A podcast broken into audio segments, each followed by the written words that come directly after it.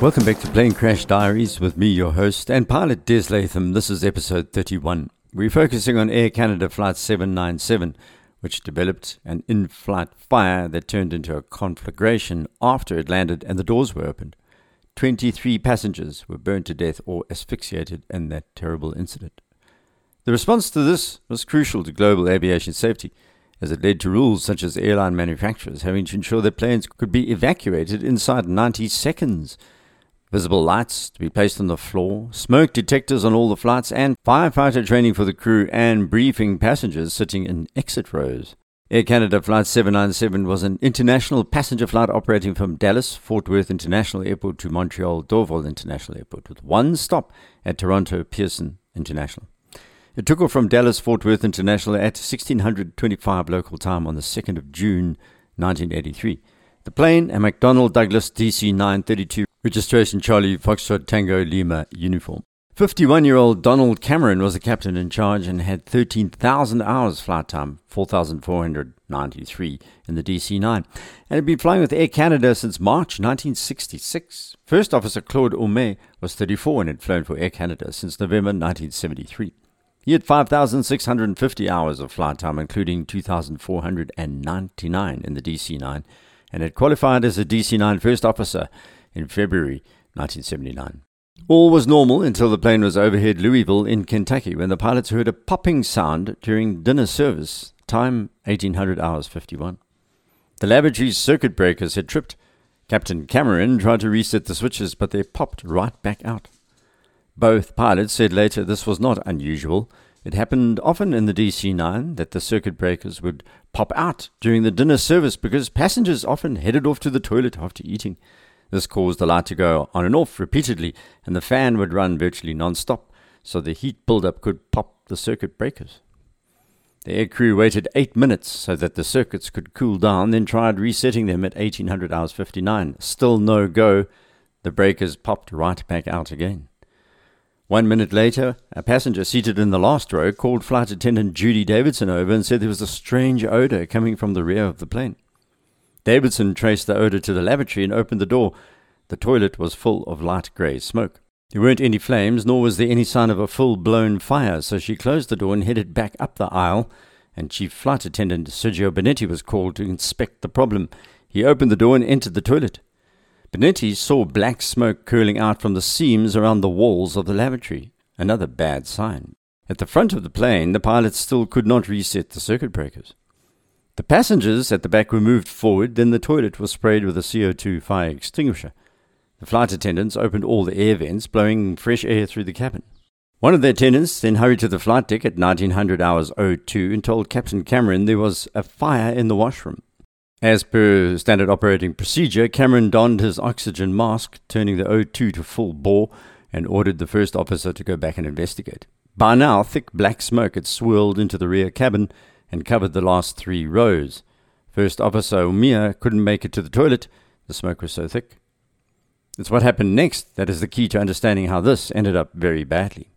The flight attendant crucially said he didn't believe the fire was in the trash bin, often a source of blazes, because back in 1983, smoking was permitted on planes, and sometimes smokers would drop their smouldering butts into the waste paper bins with obvious results. Ouimet headed back to the flight deck two minutes later and suggested to Captain Cameron that they descend and head to the nearest airport, but for some reason he didn't pass on the critical bit of information from Benetti that the smoke was not emanating from the trash bin. This would have alerted the captain to a much more serious problem involving the electronics. At this point, the captain had jumped to the conclusion that it was a fire in the waste paper bin. Technically, a bin fire is easy to sort. An electrical fire behind the lavatory is a completely different can of worms. Then, to confuse matters further, the smoke in the cabin thinned out. So Benetti stuck his head through the flight deck door once more and told the captain that the passengers were fine. He had moved them and the smoke was easing up. Cameron dispatched the first officer back to check on matters to try and see how things were going. In his mind, the waste bin fire had now been extinguished. Moments later, Benetti repeated that the smoke was indeed easing, so Cameron decided to hold off declaring an emergency. Of course, every second from now on was going to add to the deadly effect of a fire that was burning out of sight behind the lavatory. Seconds later, at around 1900 hours and 6 minutes, the master caution lights lit up. The plane had lost the main bus electrical power. This was much more serious. Cameron now knew that things were critical and things moved extremely fast from here on. He called the air traffic controller in Indianapolis and notified them that Flight 797 had an electrical problem. Flight 797's transponder signal disappeared from ATC radar displays moments later and now ATC had to monitor the flight by switching to primary radar tracking. Meanwhile, First Officer Ouimet was approaching the back of the plane on his second inspection. As he reached for the lavatory door handle, he felt it was hot to the touch and decided not to open it. Ouimet told the flight attendants to keep the lavatory door closed and hurried back to the flight deck, where he told Cameron, I don't like what's happening. I think we better go down, okay? Cameron was about to respond when the flight deck master warning light lit up. The situation was now even worse because it meant that the plane had lost the emergency electrical power as well. The effect was immediate. The horizontal stabilizer had now jammed in cruising position. It needs electrical power to help facilitate movement. From now on, Cameron and Ouimet would be flying the plane with their muscle power alone, and this was going to be exhausting even for a few minutes. Cameron and First Officer Ouimet had to work jointly to try somehow land this jetliner. Both flight recorders had also stopped working, and a number of other systems shut down. The time, 1900 hours and 8 minutes, and the DC 9 was now in an emergency descent, and Captain Cameron declared Mayday, Mayday, Mayday to Indianapolis ATC. Air Canada 797 Cincinnati approach, altimeter 3003 ident, plan runway 36 RLS, the wind to Cincinnati 220 and uh, we are VFR. Can you make it to the airport? Air Canada 797, that's affirmative. Roger, plane runway 36 RLS, and the equipment has been alerted. Do you have time to give me the nature of the emergency? We have a fire in the wash, in the back washroom, and it's, uh, we're fill up, uh, filling up with uh, smoke right now. I understand, sir, and say type of airplane, uh, number of people on board, and amount of fuel. Okay, we'll talk to that later. I don't have time now. Controllers granted Flight 797 clearance to descend for an emergency landing at Cincinnati Northern Kentucky International Airport in Boone County. Without power and with limited panel now in operation, the ATC had to direct the pilots using a no gyro approach, with traffic control watching Flight 797 on radar and directing the flight based on radar positions and headings. Canada 797? Okay, we check. Uh, we don't have any headings anymore. Uh, all we have is uh, a small horizon. Air Canada 797, say it again. We have no heading. We have no instrument. And all we have is an horizon right now. Can you give me a heading, uh, Air Canada 797? Stand by, we'll try. Air Canada 797, if able, turn left. Air Canada 797, turning left. 797, thank you. Stop turn, your radar contact. Your position is 1 2 miles southeast of Cincinnati Airport. A no gyro surveillance approach for runway 27 left. You're cleared to land on that runway, the wind 220 at 4. Air Canada 797, the uh, minimum descent altitude for runway 27 left, 1,280 feet. And uh, the weather is uh, good VFR here. You should have no problem picking up the runway at that uh, altitude. Canada 797, uh, we have no contact. Air Canada 797, roger. You're one four miles southeast of the airport. Continue your left turn. Continue left turn. We don't see the airport. Air Canada 797. Understand, sir. Advise me when your VFR conditions. We're VFR now, but we don't see the airport. Understand. I'm turning you to the airport, Air Canada 797. A no gyro approach, just for clarification, is an ATC term referring to the loss of primary heading instruments and those terminal facilities that have radar can then guide the plane to land. So there are two types of radar approaches the airport surveillance radar, ASR approach, and the precision approach radar, PAR approach, at least back in those days. In both cases, the controller provided course guidance and altitude information to the pilot via radio comms. Back on board Flight 797, things were worsening quickly. The smoke had now thickened once more and was billowing through the passenger cabin it was also wafting into the flight deck. The onboard PA system had failed, so the cabin crew had to walk towards the aisle and ask the passengers to move forward of row 13 and then prepare for an emergency landing. They also had to begin explaining to passengers sitting in exit rows how to open the doors. This is one of the reasons why it's now standard practice on all airliners across the world for passengers sitting in these rows to be asked before takeoff if they would help in a time of emergency. Back in 1983, this was wasting precious time in an already frenzied situation. That's also why PAX sitting in these rows are asked directly if they are prepared to help. If they say no, they are moved to another seat. The plane was approaching Cincinnati, Northern Kentucky International Airport. We have an airport at uh, 1 o'clock, is that it? Air Canada 797, uh, fly your present heading, sir. You might be looking at a satellite airport. I want to confirm it's Cincinnati, 1230 and 12 miles. Canada 797. Okay, we're maintaining 2000. Air Canada 797, you are clear to land on runway 27 left to wind 230 at 4. We're clear to land, we don't see the runway. Air Canada 797, turn left. Air Canada 797 turning left, and uh, we see obstruction. Air Canada 797, stop your left turn. Canada 797. Where's the airport? 12 o'clock and 8, mile, 8 miles, Air Canada 797. Okay, we're trying to locate it. Weekend the drives, uh, people on the ground there, we're going to need uh, fire trucks. The trucks are standing by for you, Air Canada. Can you give me a number of people and amount of fuel? We don't have time, it's getting worse sir. Understand, sir. Uh, turn left now, and you're uh, just a half a mile north of final approach course. Turning left, Air Canada 797. Give me full runway lights. Full runway lights. Air Canada 797, stop turn. Canada 797. At 1920, Captain Cameron and First Officer Ouimet executed an extremely difficult landing at Cincinnati, Northern Kentucky International. Okay, we have the airport. Air Canada 797, proceed inbound for 27 left. You clear to land, wind 230 at 4. 797. You're just a little bit north of the final approach course for runway 27 left, Air Canada 797. Okay, it's a bad fire, we're getting smoke. You're going to have to have the trucks come right up to him. He's got uh, smoke and fire on board. Okay. He does not have time to give me people or fuel. Okay. Air Canada 797, the equipment is waiting for you. You need not acknowledge further transmissions uh, from me, Air Canada 797. You are clear to land. You're four miles east of the airport. 797, the tower has you in sight, and you are clear to land. You're on a two-mile final for 27 left. The wind is 220 at 4. Air Canada 797. Shots fire, okay, get the truck. Let me know when he lands, please. Landed. Okay.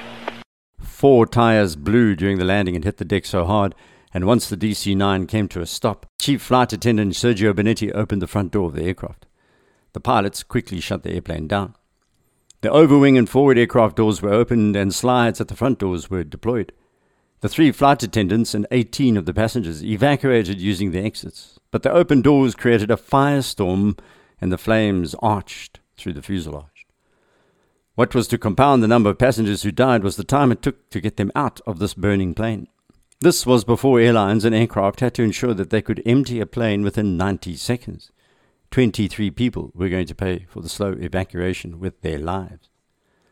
90 seconds after the doors opened, the interior of the plane flashed over and ignited, and within a few more seconds, it killed the remaining 23 passengers on board who died from smoke inhalation and burns from the flash fire.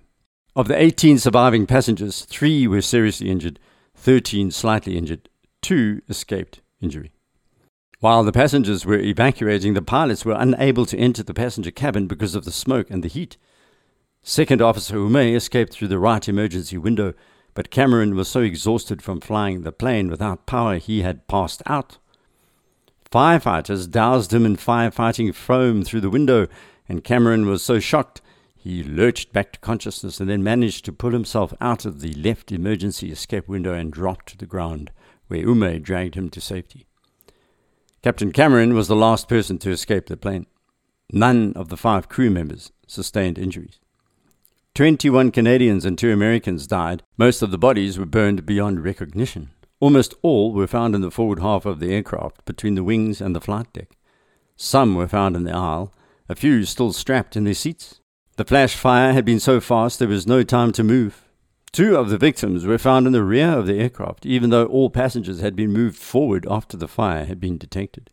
The two had obviously become disorientated in the smoke and had died of high levels of cyanide, fluoride, and carbon monoxide, chemicals produced by the burning plane. They weren't actually burned. This is why we are now told about the lights on the floor of planes, which you need to follow if you're on your hands and knees in order to escape from flames and smoke. So the next time you fly, take careful note of the lights. They're called the emergency floor path illumination. These now have to operate independently from the power supply to the main lighting systems. Don't forget to count the seats between you and the exit, standard practice for all aviators I know when we board commercial airliners. What caused the fire aboard Flight 797? The United States National Transportation Safety Board leapt into gear. The DC 9 was badly damaged, but it wasn't destroyed. Most of the fuselage was still intact, although the forward section had been gutted. The cockpit voice recorder and flight data recorders were in good condition and produced vital data for the NTSB investigation, although they were switched off as their power melted down, as you've heard. Analyzing the CVR, NTSB investigators heard eight sounds of electrical arcing, which started at 1800 hours 48. The arcing sounds repeated each time that the crew tried to reset the lavatory circuit breakers. Both pilots had not actually heard the arcing, only the breakers popping.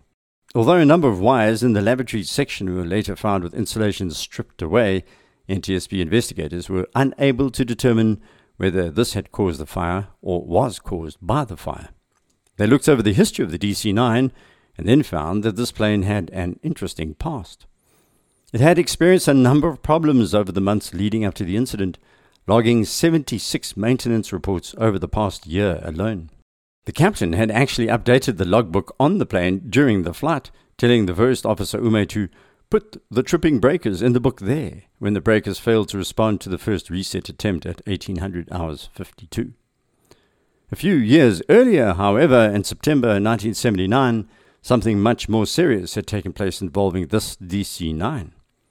It was serving as Air Canada Flight 680 from Boston, Massachusetts to Yarmouth, Nova Scotia, and it suffered an explosive decompression in the rear bulkhead. The pilots had also managed to land safely, and the plane had its entire tail section rebuilt with much of the wiring replaced or spliced.